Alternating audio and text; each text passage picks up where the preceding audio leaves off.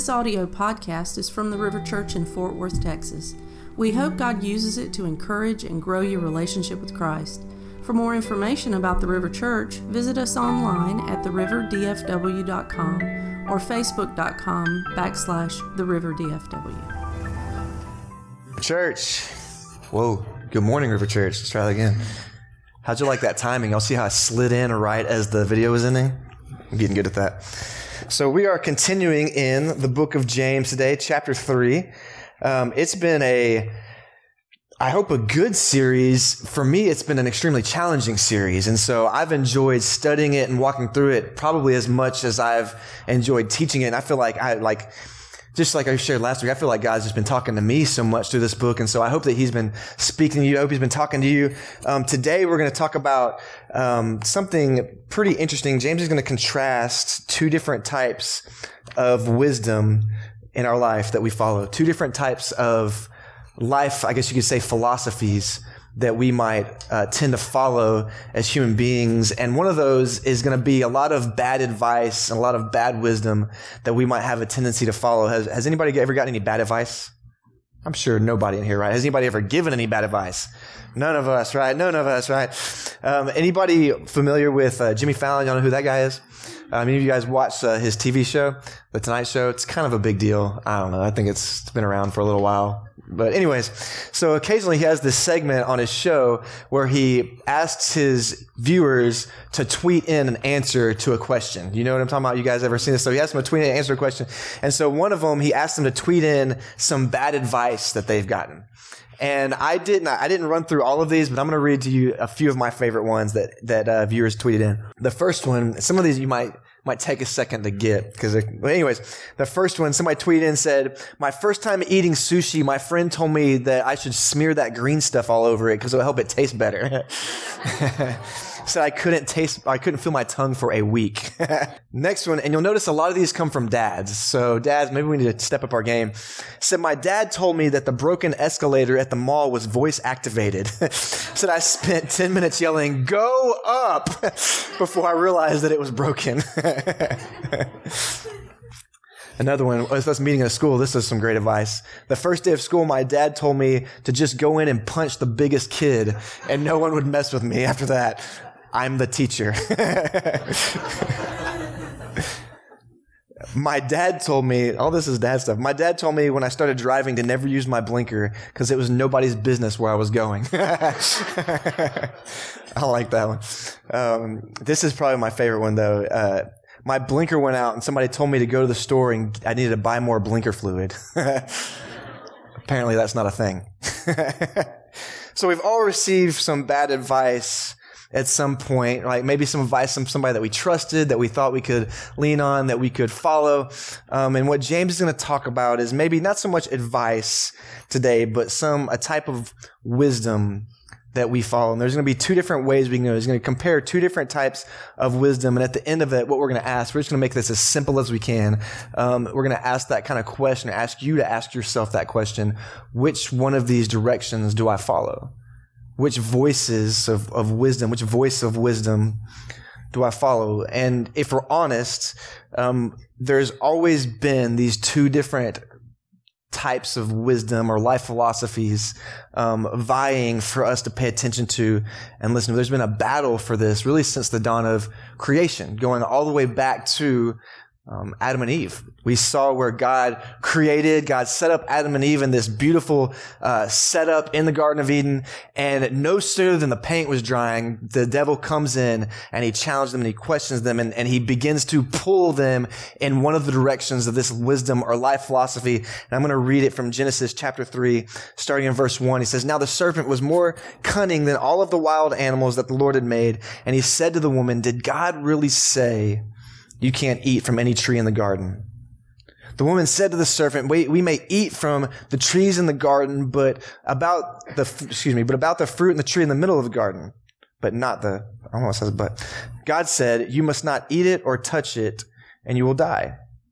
Verse 4, no, you will not die, the serpent said to the woman. In fact, God knows that when you eat it, your eyes will be opened and you will be like God, knowing good and evil. And then the woman saw that the tree was good for food and delightful to look at, and that it was desirable for obtaining wisdom. So she took of its fruit and ate it, and she also gave some to her husband who was with her, and he ate it. So here we have no sooner than God has set us up put us, created the world and put us in it, do we have the serpent coming in and pulling them in one of these directions? And he comes in, the first thing he does, he challenges them to question who God is. And there's so many things we could pull out of that. There's so many directions we could go, but we see as they come in and the serpent challenges them to question God's goodness for them. He challenges God's heart towards them. He causes them to question their trust in God. He pulls on the pride of man. Don't you want to know more than God? Don't you want that wisdom? But at the end of the day, ultimately, he's pushing them to make a choice. Which voice are they going to listen to? Which voice are they going to follow? Which source of wisdom are they going to follow? And I think we all know how that turned out. Thanks, guys, right? and ever since that moment, there's been this battle of voices in our hearts, and, and it's kind of like, well, it's not really like this at all, but you know the the cartoons with the devil on one side and the angel on the other side, yakking, trying to convince you to do one or the other. It's not really like that, but in a way, it kind of is. And James kind of points to this and says there's these two types of wisdoms that we can follow, two types of life philosophies, two different voices. And we have to choose which one we're going to follow in our lives. And you might think, oh yeah, one's God, one's the devil, so I choose God and I go the way of God, I'm good. I mean, as a Christian, yes, but then that there's still that pull, there's still that thing calling us to go back, and there's this process of sanctification, there's this growth that has to happen in our life as we go deeper in our relationship with God that pulls us away from this other voice. And as we kind of walk through it today, you'll understand what I'm talking about, because this isn't a, I'm not talking about a salvation issue of being saved or not. I'm talking about a philosophy of life that we follow. Okay? And so let's pick it up and see what James is talking about in this approach to life. James chapter 3, starting in verse 13. He said, Who is, who is wise and has understanding among you? He should show his works by good conduct with wisdom's gentleness. But if you have bitter envy and selfish ambition in your heart, don't brag and deny the truth. Such wisdom does not come from above, but is earthly, unspiritual, and demonic. For where envy and selfish ambition exist, this is the wisdom he's talking about. It's a one that's uh, full of envy and selfish ambition. There is disorder and every kind of evil. Those are some strong words from James, aren't they? And it's kind of hard to unpack all at once what exactly he's talking about. But what we understand is James is saying that this wisdom is from earth, it's unspiritual, and it's demonic. You feel like James likes this wisdom? Think he's on this side? And he says the result of following this pattern in your life will cause bitterness. It will cause envy. It will cause selfish ambition. And the result of it or the fruit of it in your life will be disorder and evil in every area. Some of you guys are probably rolling through your head thinking of some people that you know. They're like, yeah, their lives are disorder and chaos. They're probably following this wisdom, right? Right? Don't do that. This is about you. I'm just kidding. You can think about it if you want. and ultimately, this wisdom or life philosophy that James is speaking about is not a life centered on God. Even though we might be Christians, it's not necessarily a life that we center ourselves on God, but it is a philosophy of life that is a self centered life where everything is focused on, run through me. And James says this philosophy of life is based on self-centeredness, a way that sees everything around me, everything around me as self-serving and about me. Even as Christians, we do this. And selfishness as our core value, this philosophy is talking about is, this, is selfishness, self-centered life. James says will lead to destruction in your life. Selfishness is never good. Selfishness ultimately at the end always gets us in trouble. And it made me think about this old preacher joke that uh, I want to tell you guys about selfishness. It's a story of a doctor, lawyer, little boy, and a priest. Sound like this is going to go in a good direction, huh? So there's a doctor, lawyer, a little boy, and a priest. They're out for a Sunday afternoon flight on a small private plane, which begs the question, like, how did these guys get this plane? Like, what's this? This is just weird, right? He says, suddenly the plane developed engine trouble, and in spite of his best efforts, the pilot of the pilot, the plane started to go down, and finally the pilot grabbed a parachute and yelled at the passengers, they better jump, and he bailed himself out. This is not going well, right? Unfortunately, as they looked around, there was only three parachutes left. The doctor grabbed one of them and said, I'm a doctor, I save lives, so I must live, and he jumped out. The lawyer then said, I'm a lawyer and lawyers are the smartest people in the world. I deserve to live. He grabbed the, par- the second parachute and jumped out. The priest then looked at the little boy and said, My son, I've lived a long and full life, and you are young and have your whole life ahead of you. Take the last parachute and jump out. The little boy looked at the priest and said, No worries, father. The smartest man in the world just grabbed my backpack. A self centered life can ruin your life without you even realizing it. It's that voice that views the world from a limited perspective. It's, it's a way of life that doesn't live in the light of eternity and think in terms of forever, but it thinks of in terms of immediate impact motivated by today, motivated by self-centered ambition. This wisdom from the world measures everything around you by how it affects me, how it advances me, how it promotes me. And the question that is always the forefront of this type of wisdom is what can I get out of this? And I'm telling you, I'm going to keep harping on this. Even as Christians, this is something that we battle with and battle with and battle with because our natural inclination is always about self-preservation, is always about advancing myself, is always about seeing myself be successful. And maybe I'm saying that only that we battle with this because I know that I battle with this, right?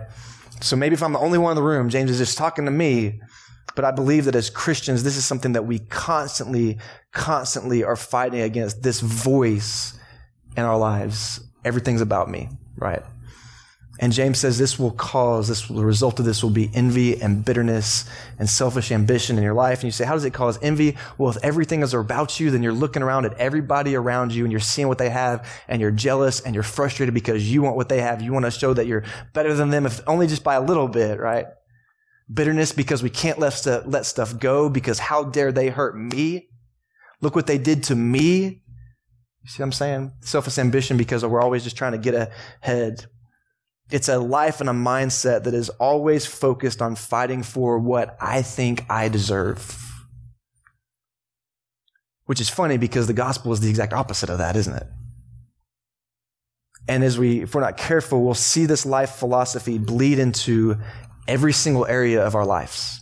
We'll see it affect, and at its, at its, some of it, sometimes it's a little bit, sometimes it's full blown and it's just blatant and obvious, right? But we, if we're not careful, we'll see how it bleeds into our, every area of our lives, like our marriage, we'll begin to view our spouse as someone who's just simply there to serve me, to fulfill me, to give me what I want. And if they're not performing well enough, I'll just find another spouse. Which, by the way, is a absolute recipe for disaster. And I've seen, like the reason I say that, I've seen popular blogs and people talk about how like life is short and finite. And so, hey, if that person's not doing it for you, then get out. You deserve to get out and find somebody that will fulfill you. Let me tell you, man, nobody's going to do that for you. Right? But this kind of life that sees marriage as self-serving. I'm here. This is, that person's there to fulfill me and make me happy. And if they don't do that, get out. We, this frame of mindset looks at work and sees the workspace as simply something to advance me. We see our coworkers as someone as that we can use to advance ourselves, to step on their, these are stepping stones to get where we need to go. And at its worst, ethics don't matter. It's simply tools I use around me to advance my career. This self-centered philosophy even comes into the way we see our money. And I know you're like, preacher, better be careful. But it comes in the way we see our money because we don't see our money as a tool to help others, but it becomes a tool that we acquire and acquire and acquire. This is mine. I deserve it. I own it. Don't anybody ever talk to me and tell me how I need to spend it. This is the one that gets us in a lot of trouble, though. The way this philosophy can view church, even. Because we begin to see church as not a place that we serve and worship and glorify our God but the places we come, we sit down, we go, dance, preacher. Do it for me. Fulfill me. Teach my kids some morals. And at the end of the day, we miss the whole point of what church is about. And we see our lives and the gifts in our lives not as tools given to us to glorify God and to help other people see God, but as tools in our lives to help me, to serve me, to make me happy. And it's a philosophy that if followed all the way to its end will sacrifice everyone around you and everything around you entirely for your self centered life to serve us. Sounds like a lot of fun, doesn't it? The thing about this is that if we're not careful, even as Christians in this, if we follow this self-centered philosophy where everything is about me, to serve me, to build me up, we'll even begin to view God this way. And so what happens is we see God as my get out of jail free card. We see God as my free ticket to heaven. We see God as the one who gets me the new stuff, gets me the new job, gets me the new car. We see God as the one that, hey, somebody's sick. God, you better fix them. Otherwise we got some problems. And what happens is if God doesn't perform in the way that we think he should, then we have a faith crisis and we run away.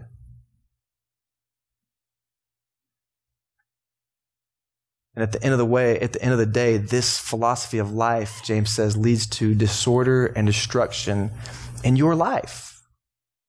You say, well, how can that be? Well, let's just, as a, on a pragmatic level, imagine living in a family or a church or a community where everybody only cares about getting what's theirs living in a place where everybody only cares about serving themselves, sees everybody else around them as tools to advance themselves.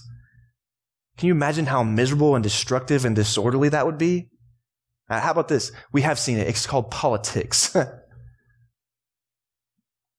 it's miserable.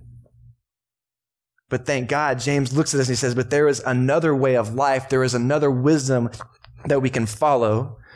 And he starts in verse 17. He says, this. But the wisdom from above is first pure, then peace loving, gentle, compliant, full of mercy and good fruits, without favoritism and hypocrisy. And the fruit of righteousness is sown into peace by those who cultivate peace. He's saying the next wisdom, the second way of life, the second way of thinking is a wisdom that literally is from above, meaning it's from God. And we as Christians have seen it modeled in the life of Jesus. It's a wisdom that understands that all this isn't about me. It's a wisdom that understands that life isn't centered on, focused on me. I had a Sunday school teacher when I was young, and uh, if she was here, she would like totally not believe that I remembered this because I was like a hell child in Sunday school. Like I literally, I, I made a Sunday school teacher cry one time. Like I was, that was not a good child. Um, but she, I remember she came and she drew on the whiteboard this little circle, and uh, can y'all imagine? There's a whiteboard. I'm actually left-handed. We'll do it this way. There's a little circle, and in it she put me. And then she drew a circle around that and she wrote family. She drew a circle around that church, uh, that Texas, around that, uh, I don't know, United States of America, around that, the world. And her whole point was as you grow, as you get older, we begin to understand and see that there's more to life than just me.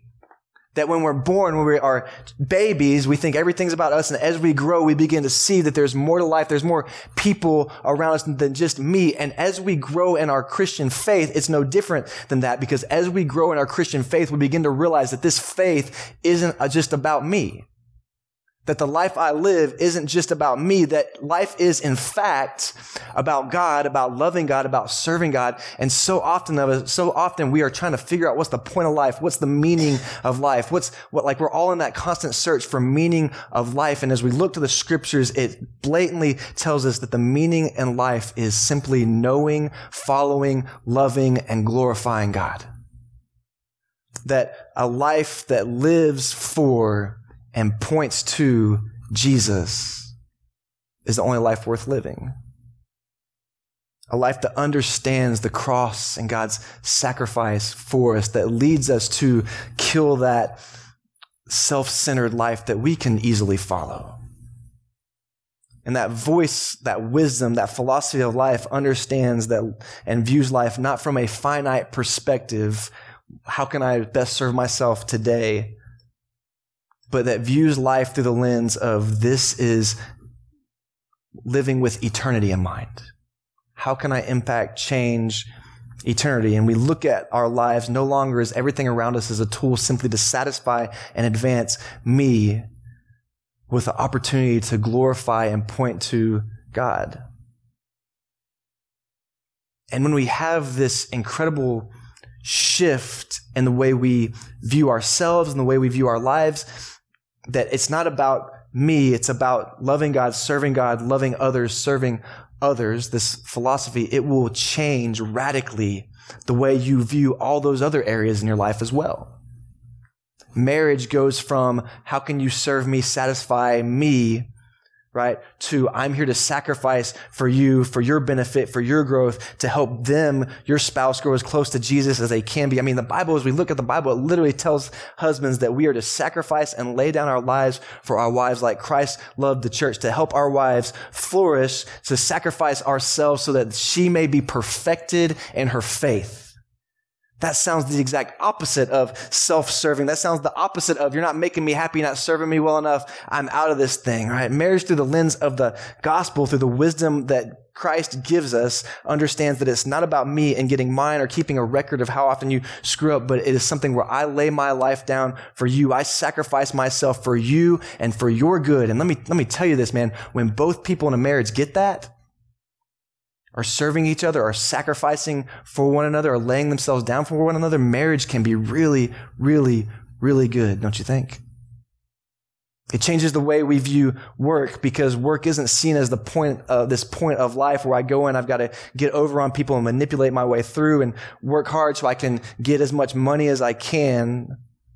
But through the wisdom of the, through the wisdom and lens of the gospel, we even see work as a place of ministry a place where I go in and I work my butt off and I do everything I can so I can provide for my family, but we begin to see even our coworkers as people that Jesus loves, as people that Jesus cares about. And we work hard and we work with integrity and we pour into even our coworkers' lives so that when the opportunity presents themselves, we can, presents itself, we can invite them to church. We can talk to them about Jesus who has saved us.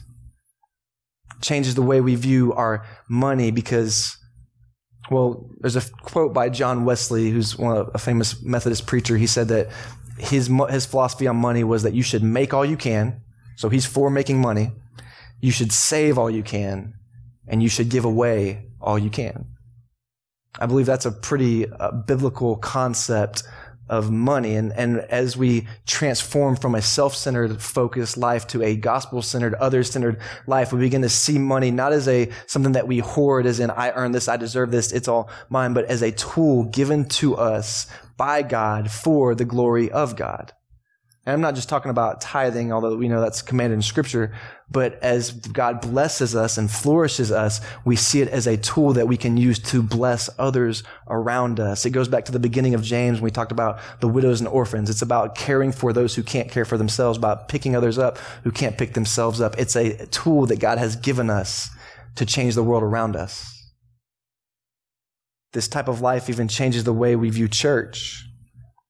We see it as a community of people, a family who are together on mission, serving God together, worshiping God together, in it for the long haul together, on mission together. You see the striking difference between those two philosophies of life? It's not even close to being the same, is it? One sees everything in life as an opportunity to serve me and advance me. The other sees everything in life as an opportunity to serve God and love others. And James says something pretty cool. He says, if we follow this philosophy of life, it's even going to produce some virtues in our life. Let's look at those again. He says, the wisdom from above is pure, peace loving, gentle, compliant, full of mercy. I know compliant doesn't sound like a great one. Full of mercy and good fruits without favoritism and hypocrisy and the fruit of righteousness is sown in peace by those who cultivate peace. That word purity, the one he first starts off with, he says this is the most important one. And that purity, what he's talking about is a life that is connected to the character of God. And so as we follow this philosophy, it will create purity in us, a life that is connected to God, peace loving, someone who lives in and walks in peace, gentleness. That sounds like a strange one, right? But it's referring to someone who, the way that they administer justice. So gentleness in, if you have the upper hand on someone or someone has wronged you and you have an opportunity to get them back, it's gentleness in the way that you respond um, and administer justice, not to abuse your power, but in a calm and fair way. And that word compliant, the reason I want to walk through is to get this one. It's not referring to someone who is without conviction or backbone. As a matter of fact, it's the exact opposite. It's referring to someone who is sober in their thinking and someone who can recognize truth when they hear the truth and they can willingly receive it and act on it. So it's actually a very, very strong person who doesn't get caught up in their emotions, but through this, making things not all about me is able to step back and hear truth and respond in the right, the correct way full of mercy and good fruit, someone who is without favoritism and hypocrisy. James says this will produce some pretty cool things in our lives if we can follow it. The bottom line is that James says with our lives, we are either living out one or two of these philosophies.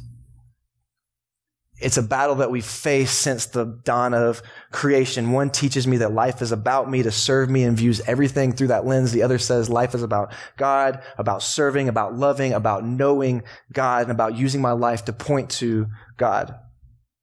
James says one of these will stir up dissatisfaction in your life. One of these will stir up um, evil in your life. James says the other one will glorify God and produce virtue in your life. One will connect you to the character of God in your life.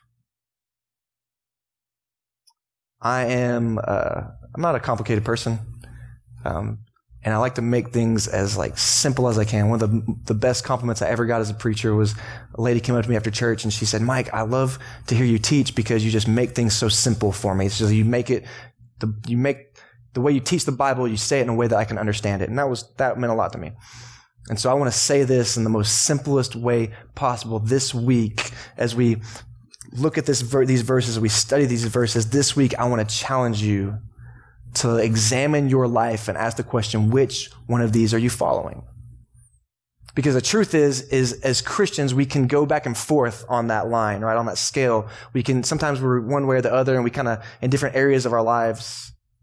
But this week, if you get upset about something or you get angry about something or you get frustrated about something, I want you to step back. I want to challenge you to step back and examine yourself and ask the question, why am I, why is this getting me to me in this way?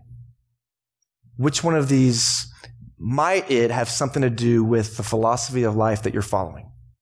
Might it have something to do with self-centeredness? Might it have something to do with making things about you? Or maybe we flip a switch and think about it in a different way. The point of this, all of this is the point as Christians is our growth as Christians and growing deeper in our relationship with God. Part of that is learning that this thing isn't all about me.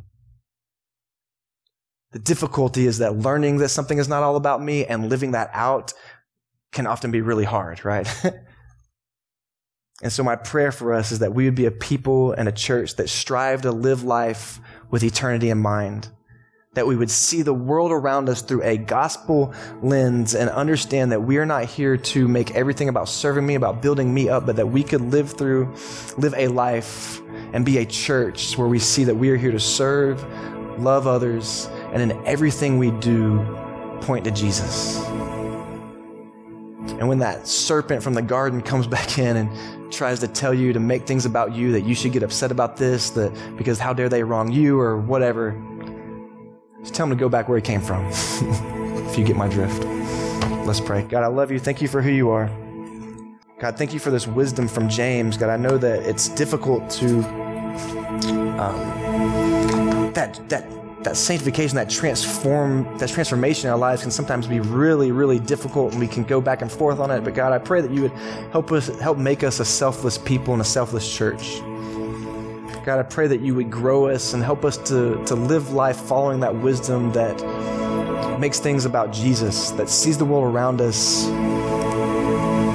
through gospel lenses instead of selfish lenses, and that we could just just follow you with our lives, that everything in our lives would point to you and be about you, God. We love you, and I ask all these things in Jesus' name.